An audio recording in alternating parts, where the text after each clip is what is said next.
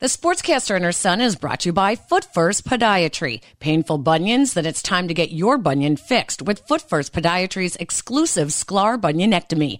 No scars, no cast, no crutches, no kidding. For more information about the Sklar bunionectomy, visit footfirst.com. And by Electri-Flex, a global leader in electrical conduit for over 60 years, makers of Liquatite flexible conduit, electrically connecting our world.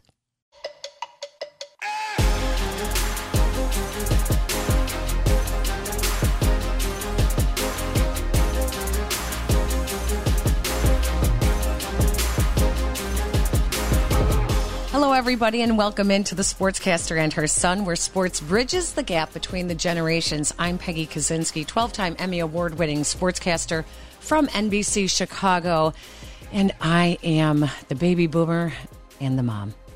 And I'm Jason Conander, Generation Z. I'm a writer for Southside Sox. Headed back to school at the end of this week, amazingly. So, y'all will see all of my content with student television and anything else cool that I'm working on um, this upcoming semester at UT and I am yeah Generation Z, and I'm the son. We always say that we don't always get along, but through our mutual love for sports, it does bridge the gap between us. And it does bridge the gap between the generations. And actually, it was pretty funny. One of our last shows uh, where we were talking about the NBA. If there was ever an example of a generation gap, it was that show. My NBA versus your NBA are two completely different games.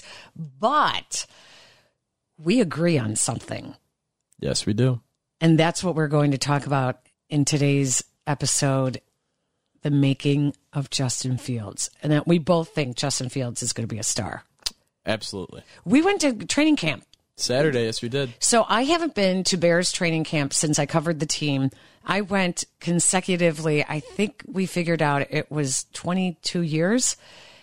I think it was 22 years that I that I covered the team I was at Platteville for two years, I think it was, before they moved to uh, Olivet Nazarene in Bourbonnais, and now they are back home with a training camp in Lake Forest. What was your impression? Because that was your first time going to training camp. Uh, what was your your well, not your first time going, right? First time now at now Halas Hall at Halas at Hall, Hall. Yeah. and as a broadcasting student and someone who Mm-hmm. is in the the field now. What was your impression? Um, well, first of all, from a fan standpoint, the whole fan experience um, seemed to be pretty well put together. Um, there seemed to be a lot of excitement at Bears camp among the among the fans and in the in the seats, and everyone just seemed like really happy to be around football again for the first time in a couple of years. There's a lot of optimism around the team. That's obviously a product of drafting Justin Fields, but um, that really stood out to me from a broadcasting standpoint. I think that the setup was really cool. I think you can kind of tell that the direction that the NFL is moving in is sort of less tailored to accommodate the writers and the cameramen and anybody that's there looking for any content, um, which sucks, but is also understandable. Um, especially coming off of the pandemic, knew a lot of those things would change for good out of convenience for the NFL teams, and seems like they have. Like, took us a little while to find out where the media was. Um, Yeah.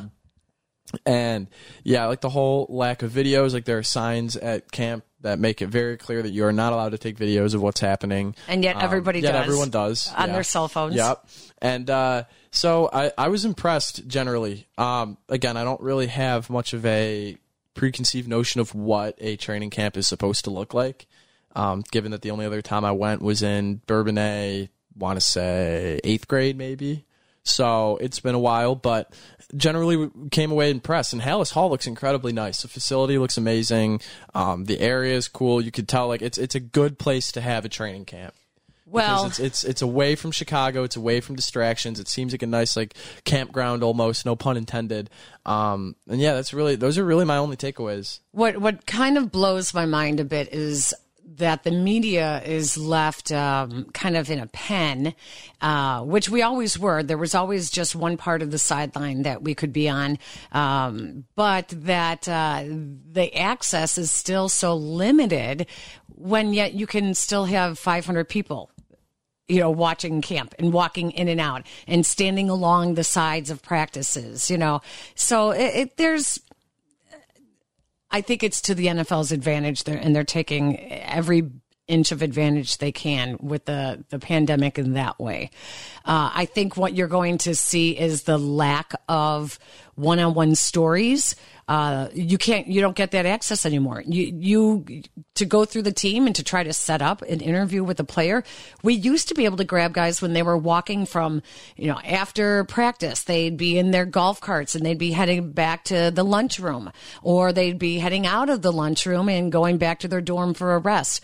Now there's none of that. And that really started back when John Fox was covering the team or coaching the team, I should say, and they really restricted our the reporters' access, and it became who does everybody want, and then it was what we called gangbangs, and then it was just put the guy at the podium. So you can't get those individual stories, you can't get those individual tidbits, and I think that that's where the fans are missing out for sure. Uh, the teams are so much more in control now of what information gets out. And uh, that's not always a great thing. Uh, it doesn't give you a full real focus on what might be going on with the team. So, for instance, everyone's panicking over all you could see are all the offensive linemen not practicing. All of them. They're they're all on the bikes. They're on the exercise Yeah, bikes. I saw that on Twitter. You know, when your They're all banged up your top offensive lineman draft pick is uh, on the bike, injured already. already. I mean, there's there's a little bit of panic going on. You know, you need a left tackle that's going to protect what is going to be your franchise, Franchise quarterback, quarterback, yeah. right? So I, that you don't get a lot of information on. Although I will say Matt Nagy does seem to be forthright as much as he can. Uh, it doesn't seem like he's he's playing games with the media. Um, but I, my other impression, let's flip it from not a media perspective, but I have never seen so many defensive takeaway drills in camp.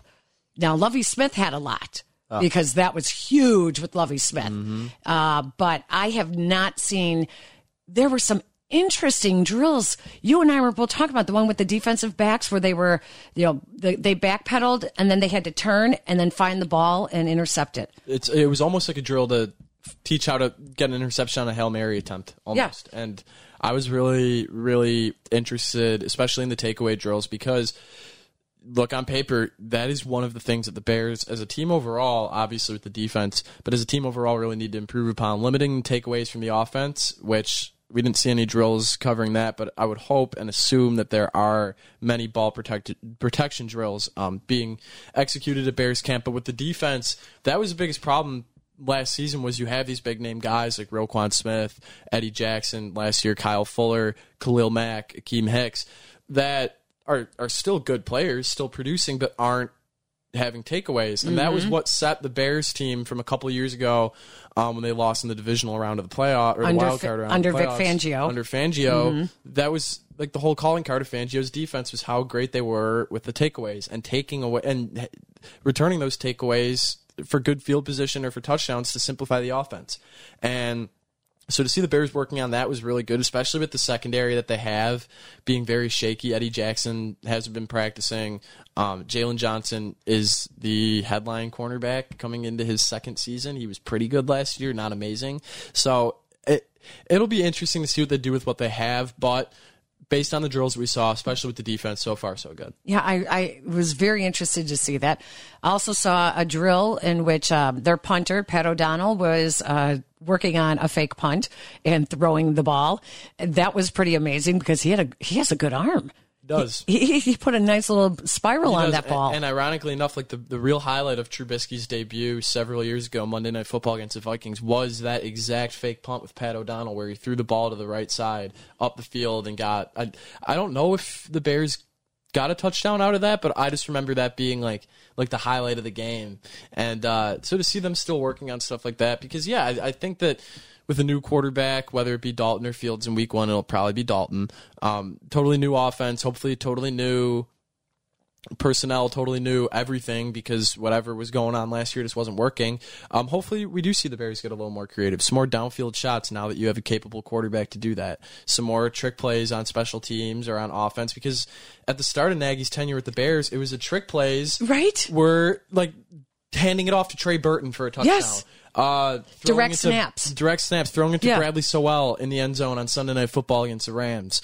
Um, the like reverse type of situation that they did against the New York Giants when Tarik Cohen scored the game tying touchdown with no time remaining. Yeah. Like all of those plays were defining plays in the season and were part of what made an offense that The Philly personnel wise wasn't that great, actually very productive. Yeah. So to see the Bears working on that, something as simple as just your punter throwing a ball after getting the snap, is is is cool to me because it shows that the Bears are, are going to be thinking out of the box and are Yeah. going to use the speed and the quickness of the offense and the new faces and the young guys to their advantage. So it was very exciting. Now, back when I was covering the team, you would never get to watch a part of practice in which there there were any trick plays. That was the most surprising thing to me. I didn't think that they do that. no way. Not Lovie Smith, not John Fox. There is no way you were allowed, the media was allowed to watch that.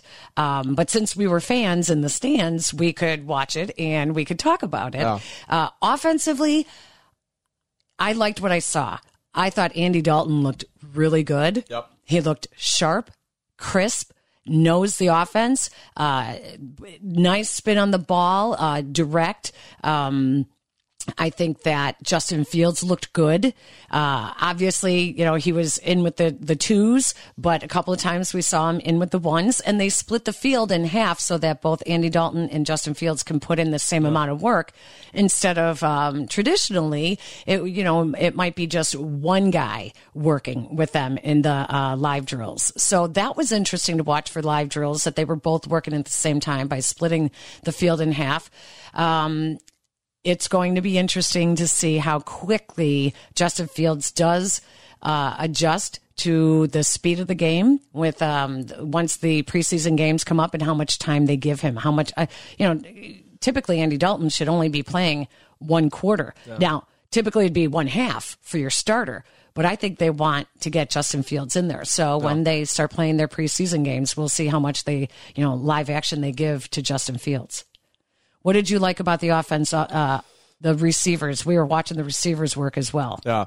Uh, the the receiving the thing that jumps out on the page when you look at the roster is the speed. The Bears likely have the fastest receiving corps in the NFL, and it really showed with the drills that they were running.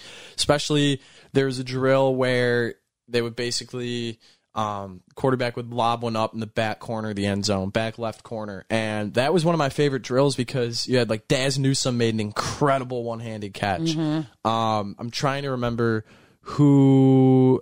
I don't, I don't think it was Javon Wims, but another young wide receiver made a great, great back of the end zone catch. Yeah. So with drills like that, one you see that the Bears are going to be using the skill sets of these receivers instead of just having an offense to where it doesn't matter who's playing the position, that number is going to have this route to run. So the fact that the Bears are going to be using guys like Darnell Mooney and Damiere Byrd and Dazz Newsome in roles that really utilize their speed. And the Bears do not at all have a tall receiving corps.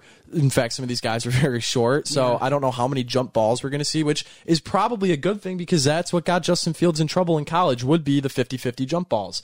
So to have a receiving corps that also kind of caters to what he had at Ohio State and what fits his skill set as a quarterback and see the drills kind of complementing that was really good to watch because the Bears offense, for as long as I've watched the sport of football, has been something that we aren't very proud of.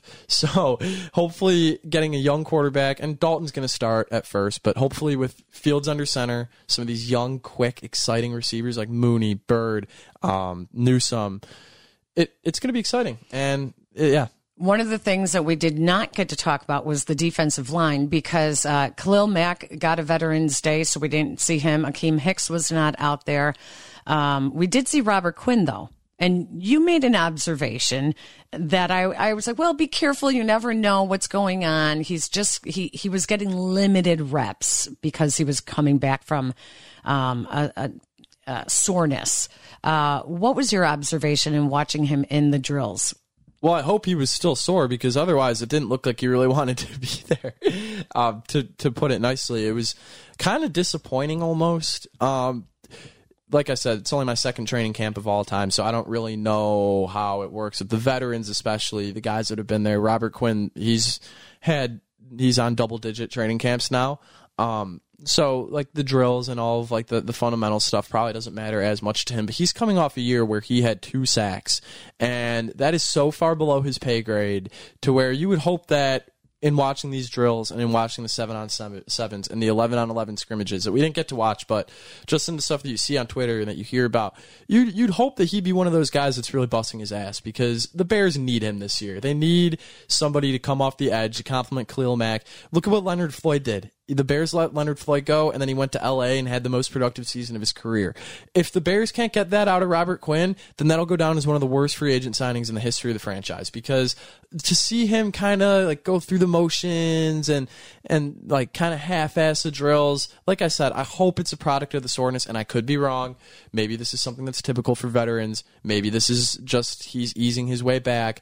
But I, I, I the the fact that there could be a little coincidence here between the guy who probably had the worst season given the money that he's getting paid, trying the least hard at camp, was just really kind of disappointing to me. So the drill you were talking about, if I could paint the picture a little bit, uh, the linebackers were working on um, if you you put a sled on each end, right, and say there's cones in the middle. Instead of actually running in and out of the cones, they were twitching their hips. So they twitch right and then take a step and twitch left around each cone. And some guys really looked good. Yep. Some guys just had like good, sharp, quick hip twitch. And Robert Quinn kept stopping because he couldn't get the footwork right. Yep. And we, you and I were both watching going, man, you know, he can't get the footwork right. This is just a shedding a block. You know, that's what you're doing. You're trying to get around the uh, the offensive lineman or whoever it is, and you know, just shedding them with a, a dip of the shoulder and, yeah. and, and quick flitch of your your hips. And it was that was a little disappointing that he did not look that crisp. But let's see. Um, all right, so you are going to let me take over and do an interview with someone that might know the future franchise quarterback of the Bears very, very well. And that's his uh, Justin Fields, high school coach from Harrison High in Kennesaw, Georgia. So uh, I'm going to give him a call if that's cool with you. Um, tell me something I should ask him, and I'll make sure that I, I ask him. I the thing that I'm the most interested to hear about is obviously Justin Fields was the number two recruit in the country, so he could have picked from any school that he wanted to. I want to know what he was looking for out of a college, um, coming out of high school, and if the aspects that, that he was looking for from a college, if the Bears kind of bring the same sort of thing to the table. I want to know if this is a match made in heaven or something that Justin and the Bears are going to have to work towards building a productive relationship. Okay. Good enough. Well, that's what I'll do then. I'm going to give uh, Coach Dickman a call here, and then um, you and I will wrap things up with um, some predictions and final thoughts. Sounds like a plan to me. All right. All right. So just three short years ago, this is really, really uh, hard for me to comprehend, but Justin Fields was wearing a high school football jersey. Yeah. Yes, well, he was. was. Yeah, it was four four years ago today he was getting ready to play East Paulding. What? So, yep. oh my. Amazing. Okay. Wait. So, so I, folks, this is Coach Dickman. This is this is Justin Fields' high school coach. Okay, and this is why we all needed to reach out to him because we need to know everything there is about this Bears quarterback. and so, coach, you're going to help us understand this. I can't believe that three years ago he was getting ready to play a high school game. Yep, four years ago. Four years so ago. Been, uh, yep, yep. He was getting ready to play East Paulding, uh, going into his senior year, and we had a pretty pretty good team. And uh, I texted him. I think it was I don't know if it was about a month ago. I said it's hard to believe that four years ago you're getting ready to play your, you know, senior year. He goes, I know, coach. He says it's crazy, but uh, yeah, it's it's amazing how much things yeah, how many things have happened in the last four years for Justin? So I want to start with when you got to know him. Is it true that his dad, that Pablo, sent you highlights of him in middle school? Yeah, I had just gotten here, and you'll get that sometimes. Just you know, kind of wanting your opinion, and you know, when I saw the highlight, I go, "Wow, that's a pretty good highlight," and uh, that that means he could, you know, possibly have a lot of potential Um, but you know, when they're in middle school, a lot's going to depend on, you know, how much they grow, how much they change, um, probably their intelligence level, especially if they're going to play quarterback. So, I mean, you always see those kids that could possibly have a lot of potential, but you just got to kind of see what their work ethic's going to be and, and everything like that. And of course, Justin, uh, not only was he talented, but he had all those traits to add to it too. Well, his dad played football, college football at Eastern Kentucky. So you know, a lot of times it comes from, you know, good roots, uh, a good, mm-hmm. when, uh, any athlete, male or female, their mother or father was also a collegiate athlete. Uh, sometimes, you know, there's, you can see that they know what the work ethic is supposed to be. They've had some good guidance along the way. So as you got to know Justin, what did you see from him? Um, raw 14, 15 year old. Well, I definitely saw that uh, he had a lot of talent. And as we got to work with him at the high school, we could see he had a really good work ethic. We could also see that he was very bright. Um, Justin was an outstanding student, but that he could just learn stuff quicker than most people, process stuff quicker. Um, you know, and, and that's part of, you know, when you're going to be like a division one athlete that you don't only just need the physical traits, but you need the mental traits too. And, and he had that. So, he's he was really kind of quiet though. He's really not um, as outgoing or until he gets to know you, as some people think. Um, he's a little more on the business side. Now he likes to have fun. Don't get me wrong, but um, just when it comes to maturity level, he was probably more mature than most kids his age in high school too. It's no surprise that you said his intelligence level. We had on one of our podcast episodes the doctor who gave the intelligence intelligence quotient test at the uh, combine. Yep. And Justin was off the charts off the charts. Yep. And uh, his agent, Justin's agent, um, went to you know Justin's camp and said, "Hey, is it okay that this podcast wants to talk about your um, test results?" And so, for the first time, the doctor was able to actually talk about you know break kind of the privilege, the um, and oh my gosh, coach it was really amazing. And the thing that stood out the most was his ability to recall and his ability yep. to learn from information. So, you know, he may not have seen a, dif- a, defense, you know, before, but the second time he sees it, he remembers it. And they, he said and, his and, recall's fantastic. Yep. And that's what really separated him from most quarterbacks that I've ever I mean, coach. A lot of kids will have the physical talent, but not the mental part. They'll have the mental part, but not the physical. But I, he just was so quick. At, you would teach him a concept, and I don't ever remember having to teach it again. With a lot of quarterbacks, you got to teach it, you got to rep it, you got to give them different scenarios. But with Justin, it was just amazing. Like his, as I remember his junior year, I think he had four interceptions, and uh, one of them was tipped in the air. The one he knew he threw, he came off. He told me before he even got off the field. That was my bad. I, you know, misread it and um, the other, maybe some bad routes run, but it's just when I remember when they're about uh, when the draft was coming around. It's just his ability to process and so forth. I about fell out of my chair.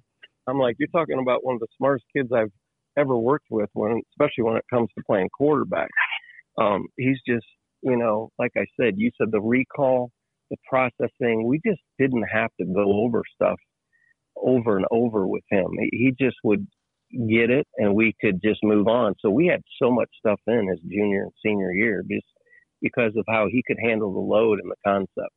You know, coach, when I was playing high school basketball, the kids who were the athletes who were really smart like that ended up being called coach because yeah. they typically were sitting at the end of the bench and they were the smartest ones because they couldn't actually, uh, they didn't have the physical skills to back up what they right. were observing in the game. So t- tell me yep. what you observed and what you were able to see in Justin with his physical skills from when he started to when he left for college.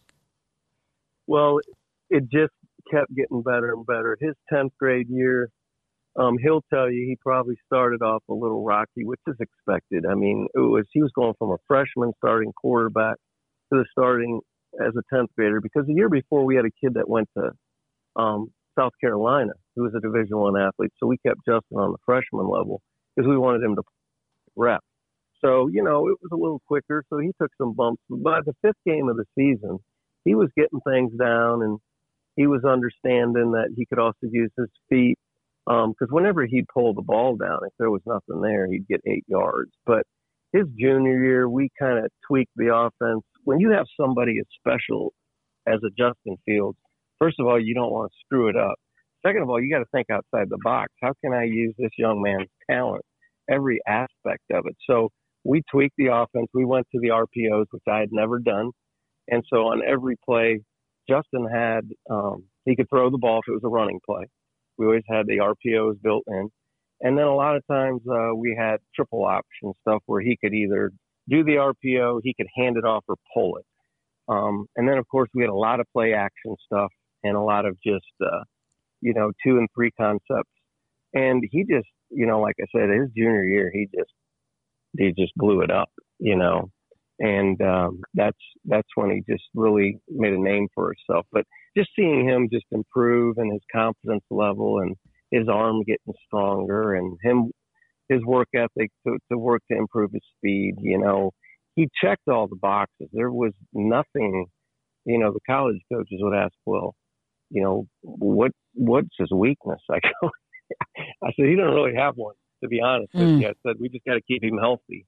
You know, that's why he was such a big recruit because again, like they'll tell you, he checked all the boxes from intelligence, athletic ability, arm strength, everything. What was that like, the recruiting process from when it began to all of a sudden just being crazy because he, it was him and Trevor Lawrence. They were, they were one and two, two and one, one and two, you interchangeable. That had to be crazy. It was crazy. And, uh, you know, Justin handled it really well. You know, if there's ever a kid that really wants to know what do you do if you're a four or five star and you're getting recruited, how do you handle it? I think Justin Fields should write a little book on it because he he did it great. First of all, he's got a great personality, so he was always the one thing the college coaches loved about him is the way he handled himself. Like looked him in the eye, shook their hands, and just you know the confidence he had in himself. But he's never had a big head, and and a lot of this goes to his dad. I think his dad and family's done an unbelievable job of raising him. You know, his dad was in the military, his dad was a police officer. Um, his dad's a great man, but his dad's all about doing things the right way, and academics were first. So, uh, you know, it didn't matter if he was a superstar or not. He was still going to have to do the things that his dad wanted. But, you know, I credit his dad um, for that, uh, teaching Justin how to handle that. What was great is when we got into uh, his senior year, um, his dad said there will be no more talk about college. If they want to talk about football, they will. We're going to let Justin focus on his senior year. So that really helped until Justin did make his commitment. But yeah, it was crazy. Coaches calling me and and then when they could call him, it was a lot easier on me. But you know, we'd have twelve coaches coming through um, in the the off season or the in season to talk about Justin. So it it was pretty crazy, but uh, he handled it well. And I remember one time telling me that when they couldn't didn't have to call me anymore, and they started calling him, that his phone was just blowing up, and he was some days not wanting to look at it or answer it.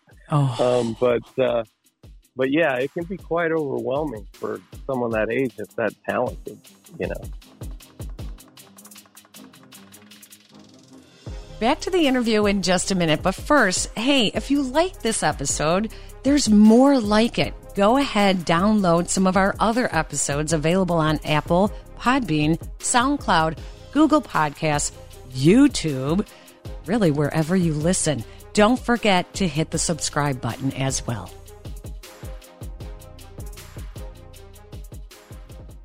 Have you ever dealt with bunions? I have it got to the point that I couldn't even wear any shoes without having shooting pain. Even at night, I couldn't even pull the covers over my foot. It hurt so bad. It didn't matter if I was wearing slippers or boots, gym shoes working out, or heels for a night out. The pain was intolerable.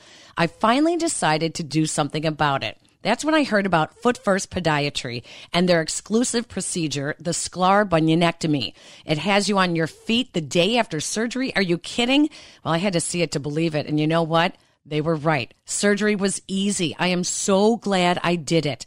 I walked out of surgery in a boot, no cast, no crutches, walking the same day. And you can be back in a gym shoe in two weeks. When I look at my foot now, there's no visual scar. And best of all, I am pain free. So, ladies and guys, don't walk around in pain like I did for years. Visit footfirst.com. Now, back to our interview with Justin Fields High School coach, Matt Dickman. He was also a baseball recruit. So, what yep. was his thought process looking at colleges? What was he wanted to play both baseball and football? You know, he he really loves football, and I think he just kind of likes baseball. I think uh, you know his dad, um, and I think any dad would want their son if they had to pick between the two to play baseball uh-huh. because uh-huh. of the longevity and the less you know, I mean, who who wouldn't? I mean, I when I watch Justin play now, you know, I'm not as when I was his coach, you're you always don't want your players to get hurt or you cringe, but you're so into the game and calling the game, you don't think about. It. When I watched him play at Ohio State, I was on the edge of my seat all the time, you know, just worried about when he'd take a hit or something. Mm-hmm. So, I mean, uh, I can imagine, you know, what it's like. But, uh, you know, he, uh, like I said, he just, you know, did such a great job with with all of that, it just wasn't an issue for us. What was he looking for in a college when when everybody wants you?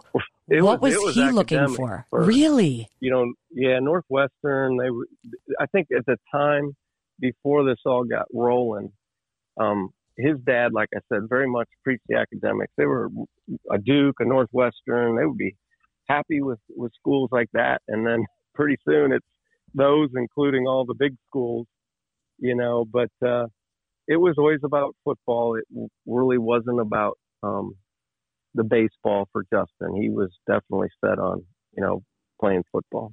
If he wasn't playing football, what do you think he would be doing? What would what would have his academic field been that he would have pursued as a career? Well, I don't really know, you know, what he would have wanted to do, but uh, I mean, I think for him the sky's the limit just because of he was a good student. So whatever he probably really wanted to do, he could have he could have done. It's kind of like you know what he would have wanted to put his heart into. So I think right now it's going to be business. Yeah. Um, from I, from what I remember. So, so he leaves Georgia after a year. He gets the special exemption, goes to Ohio State. Uh, is he ready for the NFL? You think? It seems like it's all gone so quickly. Yeah. Well, I can tell you this.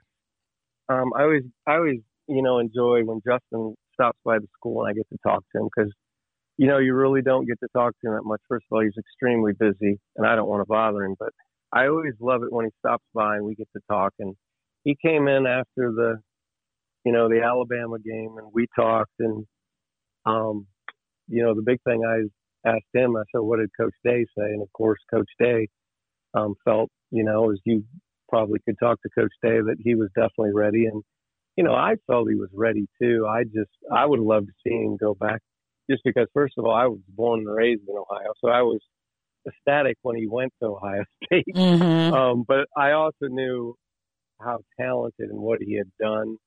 Um, I was looking forward to if he did come back because I knew he had such a great wide receiver corps. But, you know, when you watched him those last two years, I mean, you knew he was ready he was ready to go to the next level. I'm just happy that he's with an organization that to me is doing it right where they're you know you know Andy Dalton's there to help him which I guess has been a great from what I've read mm-hmm. and then uh he's just impressing everybody which I've read and you know everything he's doing so you know I think it's nice it reminds me of going back to his freshman year where um, you know he had to wait a year and then we as a um, but um, I think it's like everything. You take those steps, and uh, I think right now he's in that early stage of learning the terminology because I think Ohio State has really, really gotten you know Justin ready for the next level. Mm-hmm. So. Do you think that he is uh, a good fit for the Bears? Do you think he uh, is excited to be a Chicago Bear, or do you think there might be a little bit of a chip on his shoulder um, because he was not the first quarterback? I mean, we mentioned Trevor Lawrence, but. I think right. we're going to be reading about these two guys head to head the rest of their careers. It started when they were what, 13 years old, and it's going to go until they're 33 years old, I think. yeah. Well, I look at it this way being a coach myself, I knew first of all I couldn't believe that he wasn't going to go in the top three. But if you if you kindly kind of look at it, to me, and and I know Justin would have liked to go on one or two, but if you look at the whole situation, I knew that if he got past the, the first three, I knew somebody was going to trade up for him. And you know when there's teams trading up, what are most of those teams? What have they done in the past? Well, they've had good years you know the green i mean the uh you you think about all the teams you think about the bears who needed a we're looking for a quarterback. And you look at the things that are going on in green bay that with their quarterback situation. Well all those teams any of those that were going to move up that just puts justin in a better situation to me. I mean you think about most of the teams that draft one two three well they didn't have good years or good seasons and they have a lot of things maybe missing. So I, to me, I think it worked out great. Now, of course, you know, to Justin, I'm sure he will never say this, but you know, Justin Fields is a competitor, so I'm sure he's not going to forget all those teams that passed him up. You know, exactly. That's just Justin, He's but he's not going to come out and talk about that. That's just not him. He's he's going to focus on what's important, and that's becoming the best uh, quarterback he can um, at Chicago. So I think it's a perfect fit. I was excited when they moved up. Um, the minute I saw that Chicago moved up during the draft, I told my wife, I go, he's going to go to the Bears. And uh, because, you know, why else were they moving up? But mm-hmm. to me, you know, if you're a quarterback, you always want to play for a team that has a great defense. you know, that's that's number one right there. And um, so I think there's a lot of things in place that are really going to help him being a bear. But I know talking to his dad, uh, you know, that he's excited and um, you know, he's enjoying himself. You know, I talked to his dad today, and and I know that uh, he's really looking forward to it. But uh, you know, so things have been going well, and um, I know everybody's excited up there, and we're excited here too, and and looking forward to the day that uh, he does become, you know, the man. But I think right now, I think uh, um, we all understand that it, it takes time, and you also want to have make sure that he's ready to go out there and you know, but he's he's going to be ready when that is. I don't know. Maybe this, maybe it is, uh, you know, in a few weeks. But uh, Justin could answer that better. I just know that he's doing everything he can do to learn the terminology and get better every day. But I think again, um, you know, from talking to his dad that uh, and talking to Justin in the past about Coach Day and at Ohio State, that it's really prepared him you know, for this next level. Mm-hmm. Let me ask you one last question, and thank you so much for your time. We we love talking about Justin oh, no Fields. Do you think he's ready for everything else that comes with being uh, a franchise quarterback in Chicago, the bright lights, a big city, uh, the marketing, the expectations, the history of the team, it, it can really be a lot. And, you yeah. know, it's hard what what what's hard to measure is the emotional uh, mental strength of a player. Like we can say, yeah, they're they're focused, yeah, they're good. But when they get to this level, sometimes it really does get to be a lot. Tell us if you think he's ready to handle what it means to be a franchise quarterback in a city that has been craving one. I think he does because, you know, he's always had his head screwed on right. And again, that, that goes back to his upbringing, but I've always known Justin to be very businesslike. The other thing is, is it doesn't matter what someone else says. It doesn't matter, um, you know, when, when he performs, if he's not happy with his performance, even if someone else will tell him it was pretty good, he's going to work hard. No one needs to tell him to do that to become better. You know, that's why I think he's ready for all this. This is kind of what he's this is kind of what he's worked for his whole life. He takes it very seriously, and that's the thing. Again, you have a lot of people that go into the NFL that, um, you know, I think I think Coach Rhule at at uh, Carolina had a nice little thing he said the other day. Some of these guys go home and prepare. Some of them go home games, and then you know on the field, you know how they perform. So Justin's one of those guys that's going to pour everything into this, so he can be the best, you know, quarterback there is at. at well, I do. Th- I think he's. I think he's going to do great. I really do. I do I too. same thing. I do when too. he went to Ohio State, you know, he's just got so much talent around him, and he's talented, you know, and that's why uh, when people were doubting when he went to Ohio State, I was watching college football live and all that, and they're doubting I'm like, you guys just don't understand how smart he is and how athletic he is. Now you're going to put him into a situation where he's surrounded by talent. The only thing he can do is flourish. So mm. as soon as he gets everything down and he's comfortable, I mean, um, I think he's going to flourish because he doesn't make a lot of mistakes and he learns from them quickly. Like you said, recall. Mm, amazing.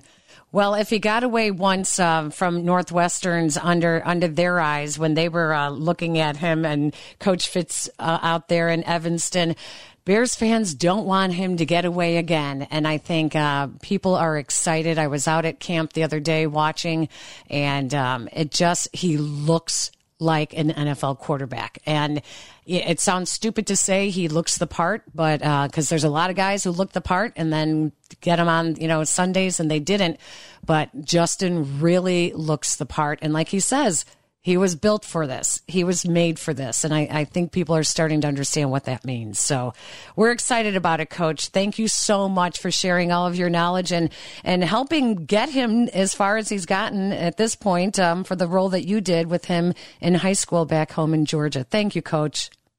You're welcome, but he was easy because he was that talented. right?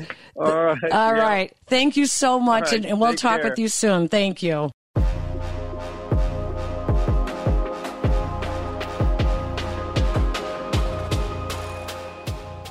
All right, Jason, predictions. When's it going to be for uh, Justin Fields taking the field, I think, for the Bears?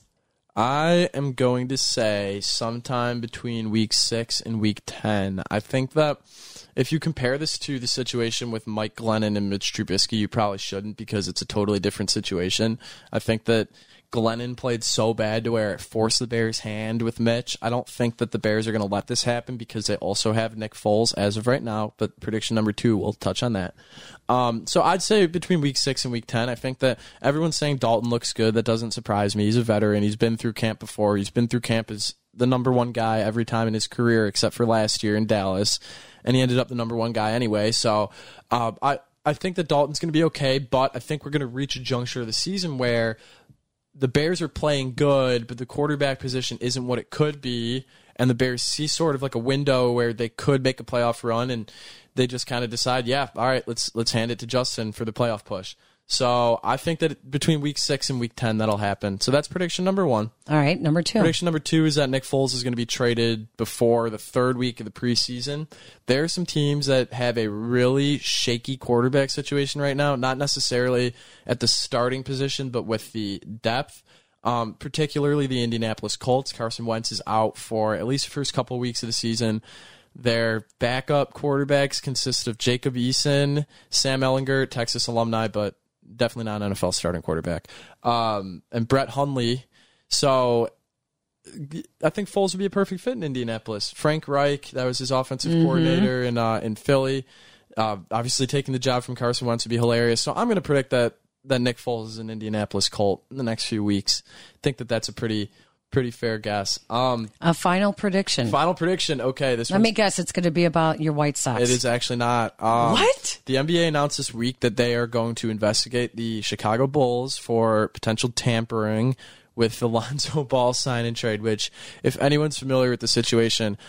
I, I really did shake my head when I refreshed Twitter at six o'clock when free agency started and the Bulls had already signed Lonzo. Like seriously, you couldn't have waited 15 minutes to announce it um, because for a little background, you cannot discuss. Con- you can't have contractual discussions with free agents until six o'clock on whatever date it was. So when the Bulls announced, when it was announced that the Bulls had acquired Lonzo Ball and signed him to a four-year deal at like not even six oh one yet, that was really suspicious. Uh, former Nets assistant general manager Bobby Marks said that he believes that the NBA is going to hammer the Bulls for this. I do too. Don't think that they're going to have to give up Lonzo. I don't think the trade will be voided, but the NBA has significantly upped the penalties for tampering. Adam Silver has said time after time again that this is something that he knows is present in the sport and wants to eliminate. And unfortunately, I think the Bulls are going to kind of be the test hamster here. So I'm going to predict that the Bulls, at the conclusion of this investigation, will be fined at least a million dollars and lose at least a draft pick, whether it be a first or second round pick. Bucks had a similar situation. They did not sign the player, but still lost a second round pick. So Bulls seem pretty intent on completing Lonzo, uh, keeping Lonzo, given the fact that the trade was completed last night. So I think the Bulls are going to get hammered. I totally agree with Bobby Marks here. Prediction number three. All right, here's my final thoughts. You've heard me list all of the quarterbacks I have covered with the Chicago Bears in my 20 something years covering the team. Well, guess what? Now you can get your list of them from us on a coffee mug, a t-shirt, a laptop sticker. Um, you can get it on a hoodie. So much more at our fan merch store. It's on sale now at teepublic.com slash stores and then search Chicago's sportscaster and her son. Again, get your Bears list of quarterbacks. If you want to just rub it in our face that it's been forever and we want the list to stop at Justin Field, then go to our fan merch store on sale now at teepublic.com slash stores and search Chicago's sportscaster and her son. Now listen to this. You want it free? You want us to send you one? All right. If you go to our website, thesportscasterandherson.com, scroll down to drop us a line at the bottom segment, send us your name, email, send us a message. You also subscribe to the show on whatever outlet you are listening or watching, whether it's YouTube or Apple, Podbean, uh, SoundCloud, Google Podcasts, whatever. Subscribe to the show as well. And the first 10 followers when we get that message, you tell us that you already uh, you you just subscribed. The first 10 followers that send us that note on our website will get a little free merch sent to them on their way. Very generous, but also very appealing to anybody listening. So make sure you go do that. Send it over to us approve, and we'll get you all linked up with the uh, the new merch. So our thanks to Harrison High's coach, Matt Dickmann. You can follow him on Twitter at Coach Dickmann. That is with two N's. Also, thank you, as always, to Adam Yaffe and guiding the show, and Aldo Gandia and the Bears Barroom Network. And don't forget, if you like this show, please subscribe, download. You can find us on YouTube, Apple Podbean, Google Podcasts, wherever you listen, as well as our website at thesportscasterandherson.com. Hey, good luck at school, buddy. Thank you, Mom. I know you're counting down the days and hours until I'm out of here, but sort of, uh, maybe. I'm really. I'm really looking forward to this year. I'm looking forward to continuing the podcast. I think the way my schedule's lined up, I'll have a lot of free time. So, um, yeah, it's gonna be gonna be an exciting year, first real year of college, and greener pastures ahead. All right, be safe. Thank you, Mom. Love you. Love you more. All right. The Sportscaster and Her Son is brought to you by Electri-Flex, a global leader in electrical conduit for over 60 years, electrically connecting our world. And by Foot First Podiatry. It's time to get your bunion fixed with Foot First Podiatry's exclusive Sklar bunionectomy. No visual scars, no casts, no crutches, no kidding. Visit footfirst.com.